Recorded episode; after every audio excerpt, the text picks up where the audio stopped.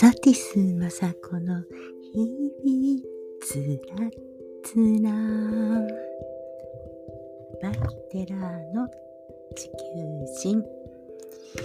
えー、皆様こんばんはいかがお過ごしでしょうか。えー、10月26日木曜日。うん。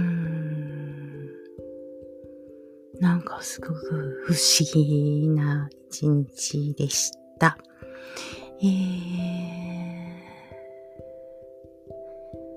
昨日はね、ちょっとお祭りで、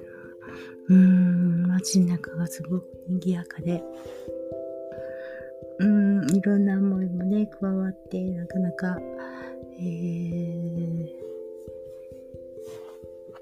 息苦しい感じでしたけれども、まあ、夕方、神様が本殿に戻られて、えー、今日はちょっと落ち着いてきていますけれども、うーん、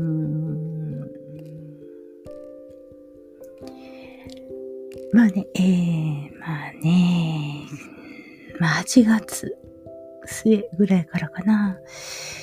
えー、自分のその、過去に何があったかっていう出来事をね、ちょっと、あの、書き出さないといけなかったのでね、振り返るっていうことの大嫌いな私なんですけれども、後で記憶がないのでね、全く思い出せないので、ずっと、あの、手帳を、えー、めくっていっていたんですけれどもね、うん、書き出してみ、えっ、ー、とね、あの、あんまり波乱万丈しすぎて。本当に。本当波乱万丈すぎてね。うーん、箇条書き大きなトピックスをこう箇条書きに書き出すだけでも、これ2ヶ月、2ヶ月半、2ヶ月ぐらいかかってる。なんかちょっと今日ようやく書き出せて、まだね、詳細は、あまあこれからなんですけれども、えー、大きく、大きいなこの61年間の流れを見てみますとですね、うーん、もうすごく大きなこう因縁がやっぱりもうこう、ぐるんぐるんぐるんぐるんぐるんとこう混ざり合ってですね、うん、まあ子供たちが生まれたっていう、まあ子供たちとのそれぞれとのこう因縁とかね。うん。で、それが、それぞれの人生がね、ガランガランガランガランガランガランって動いてるわけですよ。ね、すっごい。振り返ってみて、まあ、ほんと、26から40ま、45ぐらいまで、よう頑張りました。まさこさん。本当によう頑張りました。よう倒れそうになったのも何何度もあるのに、よう踏ん張ったっていうところで、そこで45ぐらいでもうエールですね。もうエールでしか、よく頑張ったしか言えないね。えー、その間ね、えー、山に激突して、まあね、毎日11時半とか12時とか、そんな大阪からね、そんな時間に山越えして亀岡まで帰ってたんですけれども、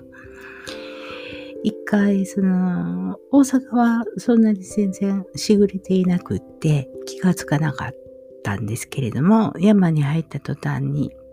美濃のあたりね、入った途端にもうガンガン降り出しまして、雪が。みるみるうちに真っ白になってきたと思ってたら、これ気づけないとなんて思ってた途端にですね、あ深いカーブのところこう曲がったところにも止まってるような軽自動車がいたんですよ。で、あ、やばい、や、当たるじゃんとか思って、えー、っと、クッとハンドル切った方が、急にハンドル切ったんですよね。当たると思って。で、まあ、それがきっかけに、えー、その雪の下は、あの、いてついてましてね、もうアイスバーンになってたんですよ。で、そのアイスバーンの上に氷がじゃあ雪が積もってたもんで分かんなかったんですねで。右にキュッと切った途端にそのままもうツーッと滑って山に激突したんですよ。でも左に切らなかったからよかったんですけどね。左はもう、あの、谷なのでね、そこに落ちて、落ちたら、あの、もうカーブそれなりにまっすぐ行ってたら、もう谷に落ちて死んでるわけなんですよ。で、山にぶつかってすぐ対向車が来るし、危ないなって思いながら、どうしようもなくてね、もう車が動かせなくて。で、いつまで経っても来ないんですよ。上下線とも。うん。なんでかなとか思っていたら、その近くに住まわれているおじおじいさんがね、あの、軽トラでトコトコトコトコやってきて、あ僕のうちにね、乗っけていくからね、あの、もう車ここ置いといても、あの、帰ろうよって言って、連れて行ってくださったんですよ。その優しいおじいさんが、その頃ね、携帯電話もなかったもんで、で、おじいさんとこの家からお電話させてもらうことになったんですけれども、その途中にですね、タンクローリーが横転して横倒しになってたんですよ。そのおかげで、車が来なかったと。で、え、JAF を読んで、えー、来てもらうっていうことになったんですけども、もう、えー、しばらく待ってたんですけど、もっと、あの、山の上の方からね、あのちょうどたまたま降りてくる JAF の車があって、あの、降ろせないから帰りますって言って帰ってきて、降りてきたとこなんだけど、こっからだったら、大阪方面に降ろせるわって言ってくださって、ああ、ありがたや。あ乗せてってもらったんですよ、車をね。うん、まあ、じ、あのー、自損事故なのでね、自分だけの、うん、ことなんですけれども、えっ、ー、と、同じランプにどこそこでっていう事故届をしないと保険金が出ないのでね、警察連れて行ってくださって。で、大阪の実家の事務所まで連れて行ってもらったんですよね。結構距離はあったと思うんだけど、あ、もうそっからの記憶がないんですよ。もうそっからの記憶がなくて、何をしてたのかとか、その後どうしてたのかとかね、全く記憶にない。その頃に、うーん、かろうじて電話つながってね、えー、主人に電話したんですけれども、ケンボホロロに見捨てられまして もう自力で脱出するしかなくてですね。うーん。ああ、っていう感じ。うーん。ね、事故、山盛りやりました。それからね、えー、もうそのあたりがもう波乱万、いやいや、もっと前から波乱万丈なんだけど、そんな感じでね、もう結構体そっちこっちやってます。まあ事故とかね、えー、たまたま持ってたカバンに救われたんですけども、えー、配送の車のね、うん、急カーブで曲がっていったんですよ。そしたら、その、えー、トラックの後ろは、えー、ボックス車なんでね、ぐーんと、ま、あの、巻き込むんですよね、人それに巻き込まれましてね、あの、カバンがあったから私の命は助かったんですけれども、本当言ったらそこで死んでるとこやったんですよね。それって、もう、大変だとか言って友達にギャーギャーギャーギャー言ってたら、えー、川、川地のね、三河のね、あの、知人が、えー、僕の知り合いに、あの、頸椎の名医がいるから、ちょっと聞いてみてあげるよ、なんて言って、言ってくださってたんですよね。そしたら、たまたま、あの、広島に行くことがあって、あお酒を飲みに行ったんだって、夜。そしたらそこのお店に、その、頸椎の名医と呼ばれている先生がいらしたそうで えーっていうことでね、もうすぐにお話ししてくださって、じゃあもう明日でもすぐ来てよとかって言ってくださって、もう私はすぐ行きました。広島に。うーん。本当に。それから、広島に4週間ほど入院することになってね、頸椎の、もう手術しないといけないかとかって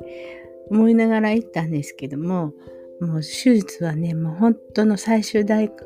階に取っとこうって言って、うん、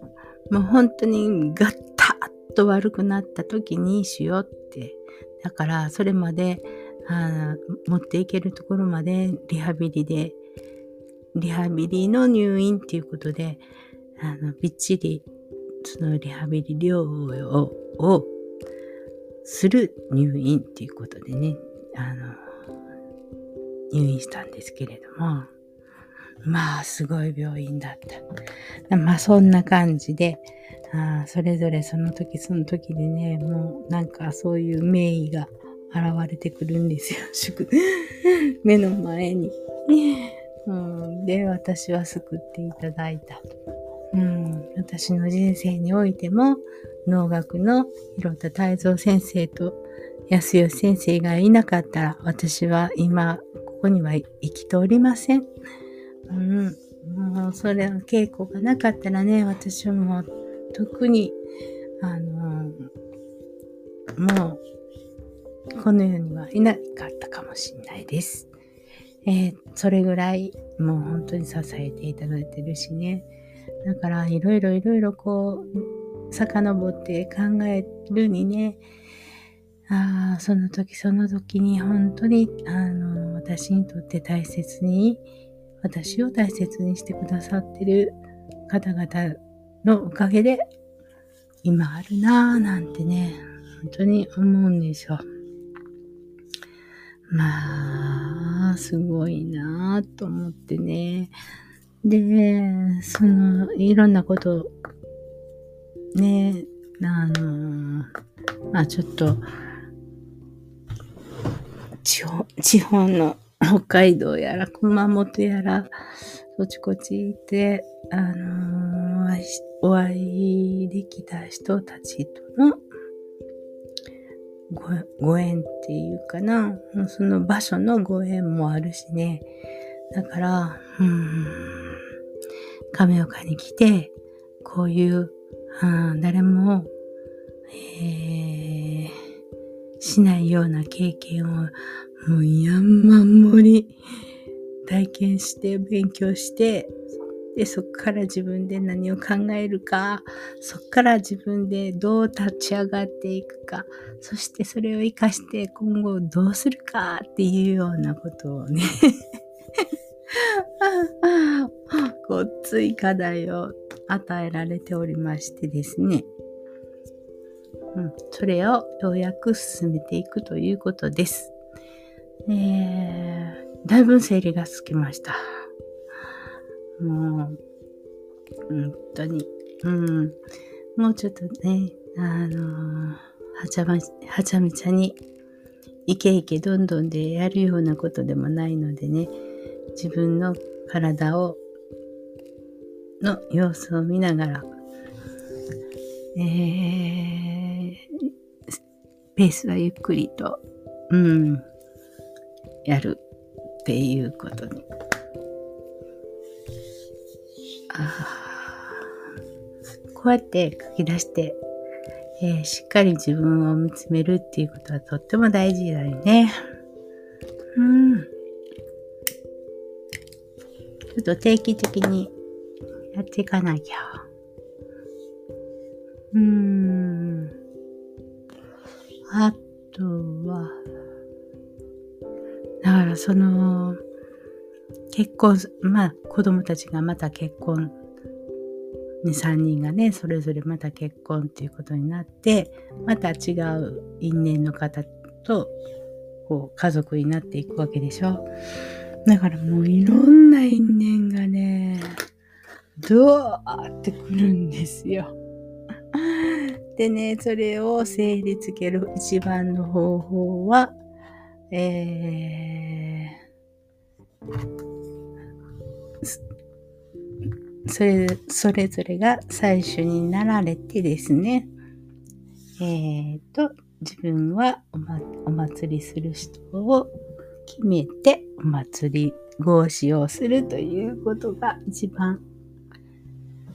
健全になっていく方法。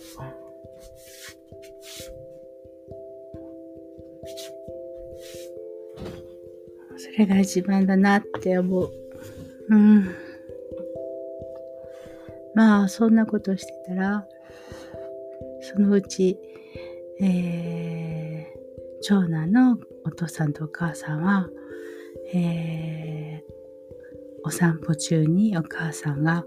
ああ、すみれの花が咲いている。綺麗ねーって手を差し伸べながら亡くなっちゃったんですよ。うん。で、次男、次男のところのお嫁さん、えー、8月に結婚したんですよね。で、お母さんも本当に喜んでおられて、えー、おられました。そして、その2日後ぐらいかな。うん、ちょっと、あのー、たびれるてるし、早く寝るわ、とか言って寝て、そのまま、脳内出血かなんかになっちゃって、そのまま旅立ちになられましてね。うん。どんなに安心させてしまったんだろうって ちょっと思ってしまいますけれども、うーん。いやいや、そういうことが続きましてですね。まあ、そこからもいろいろあるわけですよ。結局、だからその、いろいろ、それぞれのね、因縁を、うーん、あって、それを、因縁同士のこう、うん寄せ集まりがファミリーなのでね。うん。まあ、それについてはね、それぞれで、えー、進めていっていただくということで、はい。えー、一番、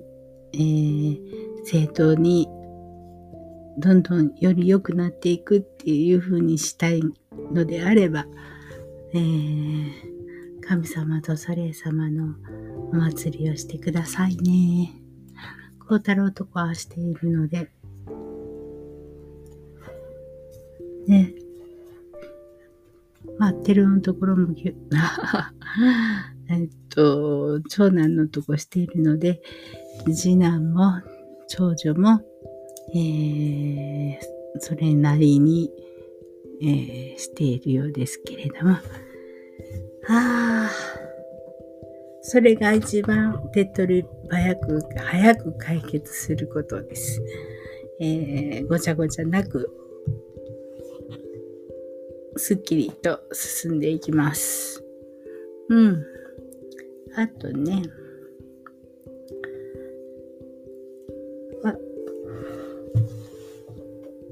私の方の、えー、私自身の、なんていうのかな。もうこう、拭い、拭いきれなかった、こう、思いが、うわあっとこう出てきましてですね。で、それをこう、整理整頓したわけなんですけれども、うーん、まあ、ようやくここに至ったっていう感じで、あと、ここからあなたは何を始めますかって言われているところです。はい。それは今またこれからもっともっと過剰書きにしてやっていきたいと思ってます。えー、因縁とは不思議なものです。えー、親と子の縁のもね、どうしようもないのでね。うん。えー、またもうちょっと詳しくは次でお伝えしたいと思います。それではまたおやすみなさい。